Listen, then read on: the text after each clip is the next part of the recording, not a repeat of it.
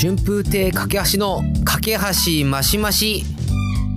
皆様いかがお過ごしでしょうか。落語家の春風亭架け橋です。このポッドキャストでは日常に起きた出来事や思ったことを架け橋がマシマシでお話をいたします。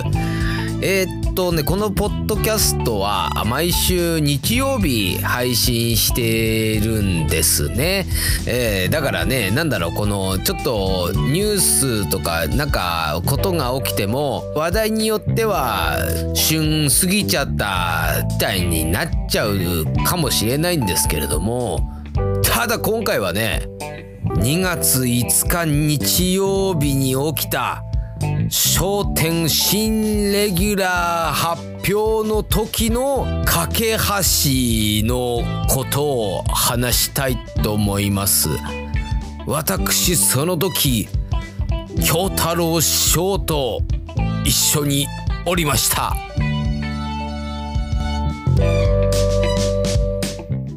もうこれ聞いてくださってるねかけそばの皆さんはまあやっぱ落語ファンも多いと思いますので、もうどうですか新レギュラー春風亭一之輔師匠ですよ。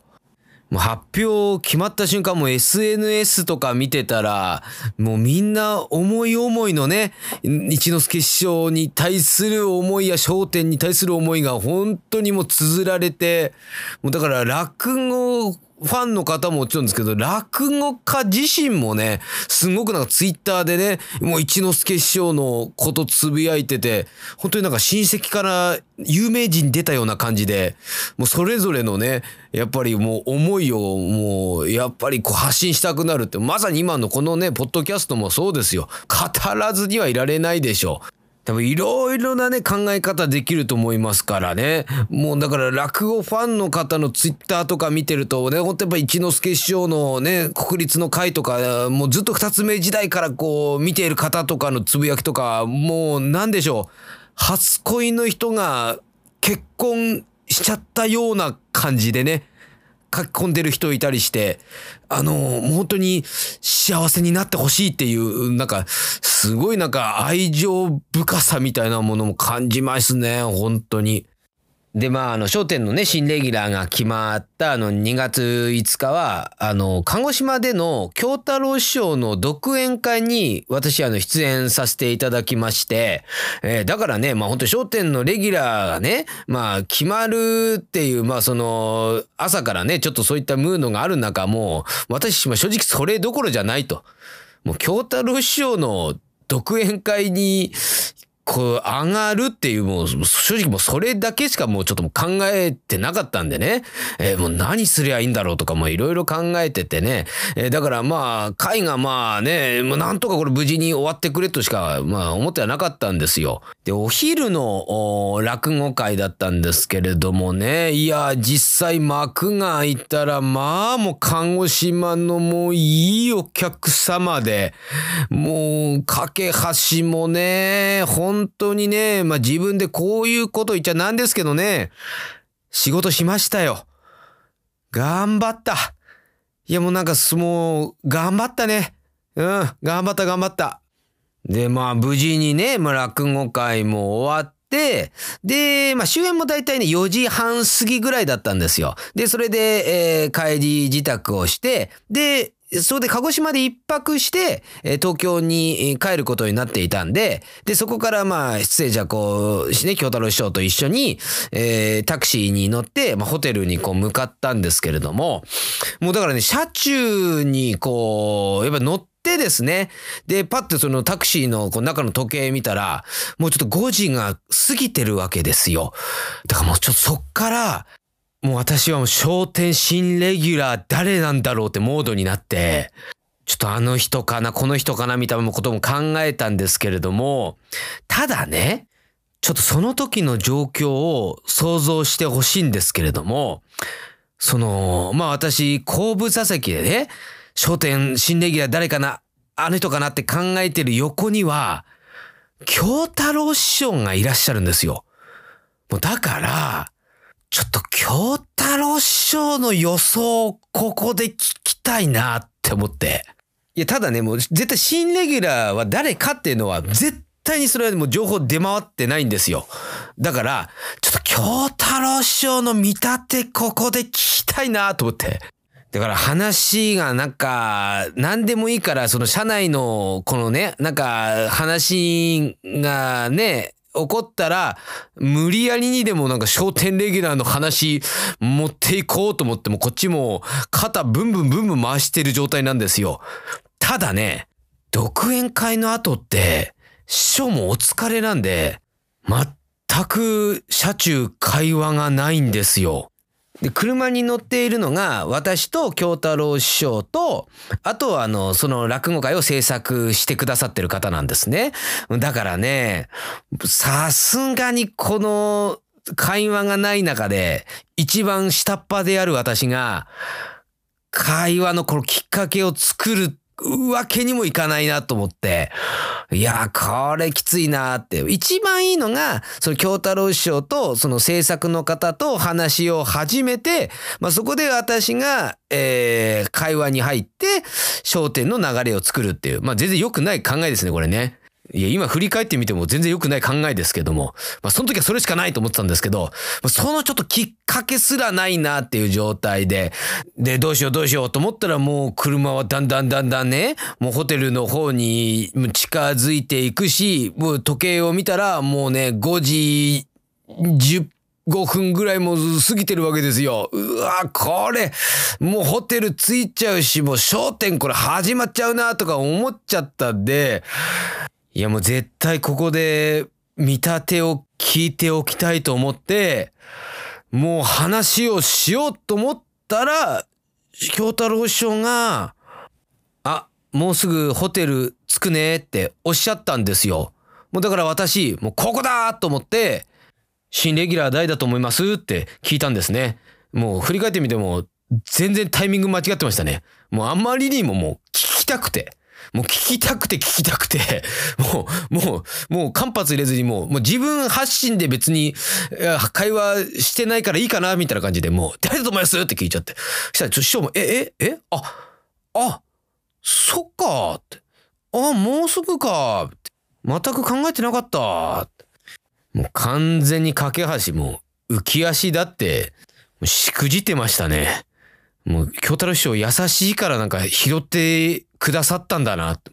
もう改めて振り返って思いますけどね。で、まあそれで、えー、まあホテル着いて、で、チェックインして、だからごじもうにじゅうごふんぐらいかな。で、各自ちょっと部屋に戻って、で、ちょっとご飯を、また、あの、食べに行こうってことで、じゃあ、ロビー集合、まあ、ごじよんじゅうごふんかなって言って、ほんと荷物置いてパッと、ね、えー、まあ、ロビーにこう、行く流れだったんですよ。まあ、ただもう私はもう、生で、もうレギュラー発表見たいと思って、でね、もうごじよんじゅうごふん集合なんで、でもにじゅうごふんでしょ？もうホテル着いたのが。だから部屋戻って荷物置いたらバンってもうロビー行かなきゃいけないんですけど、もうただもう、この歴史的瞬間を見逃しちゃいけないと思って、もうだからもう、ホテルの部屋作んなり、もうテレビつけて、でまたホテルね、こうテレビついてもいきなりこう地上波見られないですよね。なんかホテルのなんかよくわかんないなんかアナウンスの、なんか、なんかそのホテル利用についてみたいな、もう今時これ見るのかな人みたいな、もうそうなんかそれからなんかもう地上波のボタンを押して、で、でもよんチャンネルに合わせて、で、もうそこで自分としてはもうすぐにも出られるような格好をしてるわけですよ。もうだから上着とか脱いでないですよ。もう何せすぐ出なきゃいけないですからホテルの部屋。もうだからね体はねもうもう部屋のね扉に向かっててで顔だけテレビ見てる状態。あのリレーのアンカーとかがあのバトンを持つような形。だ首だけね。体はもうすぐにもう扉から飛び出る状態で首だけもうテレビを見ている状態で笑点が始まるわけですよ。で、大喜利始まって昇太師匠が気になる新レギュラーはこの方ですで、一之輔師匠がのれんから出てきた瞬間にもう叫びながら部屋出ましたね。うわー一之輔師匠だったーもうちょっと叫びながら部屋出てエレベーターに向かいました僕は。もうドキドキドキドキしながらね、もういっかいに行ってロビーで待って、もうその間もね、やっぱりね、受け止めきれないんですよね。このドキドキで一之輔師匠がレギュラーっていう。僕もね、だいごかい放送か。その時に、まあ、レギュラー一之輔師匠なんじゃないかなっていう予想はしてましたけども、ただ実際それが本当に分かった時っていうのは、やっぱりこういろんな感情、うわ、師匠、笑点レギュラーになったんだっていうの、し、もう笑点がもう本当にこれは未来に続く番組にこうなるんだなっていう、もうその嬉しさとか凄さ、もう感じますし、もうとにかくドキドキドキドキもしてたんですけれども、もうただね、もう私がそこで思ったのが、この一之輔師匠を笑点に今こうレギュラー決まったっていうことを、京太郎師匠は知っているのかなって。一之輔師匠がレギュラーになったのを知った京太郎師匠の気持ちってどうなのかなって聞きたくなるじゃありませんか。ただこれ、私がついさっきやってたタクシーの流れと同じ流れなんですよね。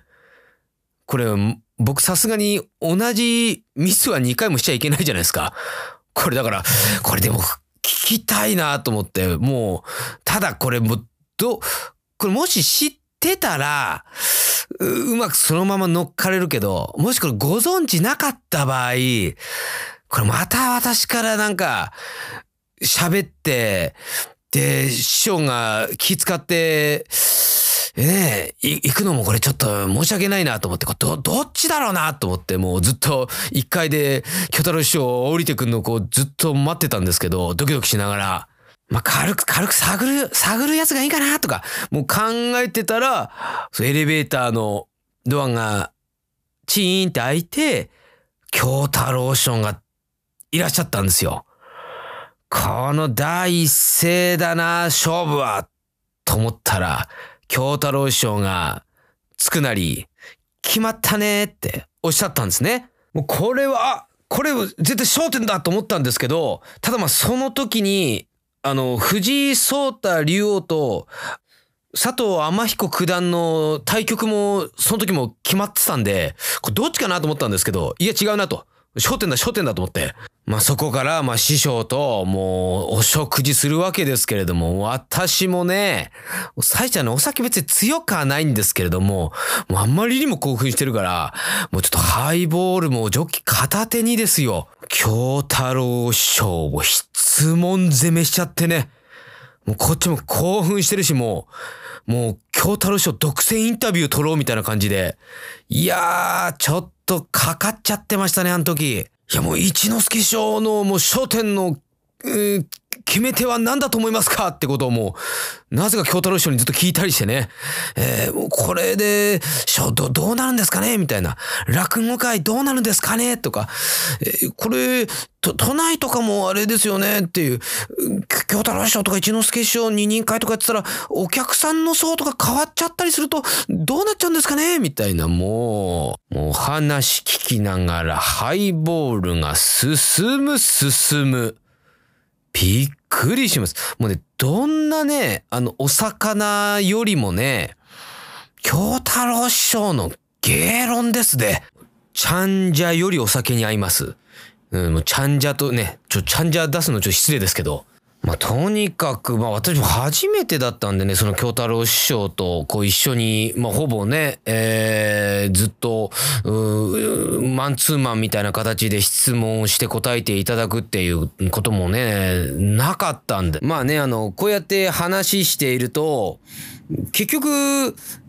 どういった会話になったのっていうのがね、あの気になるとは思うんですけれども、なんかそれ多分ね、私が喋るとね、まあ、言葉がまた歪曲してね、うん、なんか変な感じになっちゃうのもね、嫌ですし、まあ、だったら、この話題、そもそも話さなかった方が良かったと思うんですけれども、まあ、ただね、本当に、その、京太郎師匠からね、まあ、本当に、あの、聞く、その、落語の話、そして、落語家としての話、そして、まあ、落語界の話、そして、まあ、一之輔師匠が、この笑点の新レギュラーになったっていう、この事実含めても、本当に、えー、忘れられない、この私、架橋が、まあ、これから落語界の中でね、どのようにやっていくか、どのように落語と向き合っていくかっていうのをね、もう試されている、うん、覚悟を決めなきゃいけないような、そんな夜でした。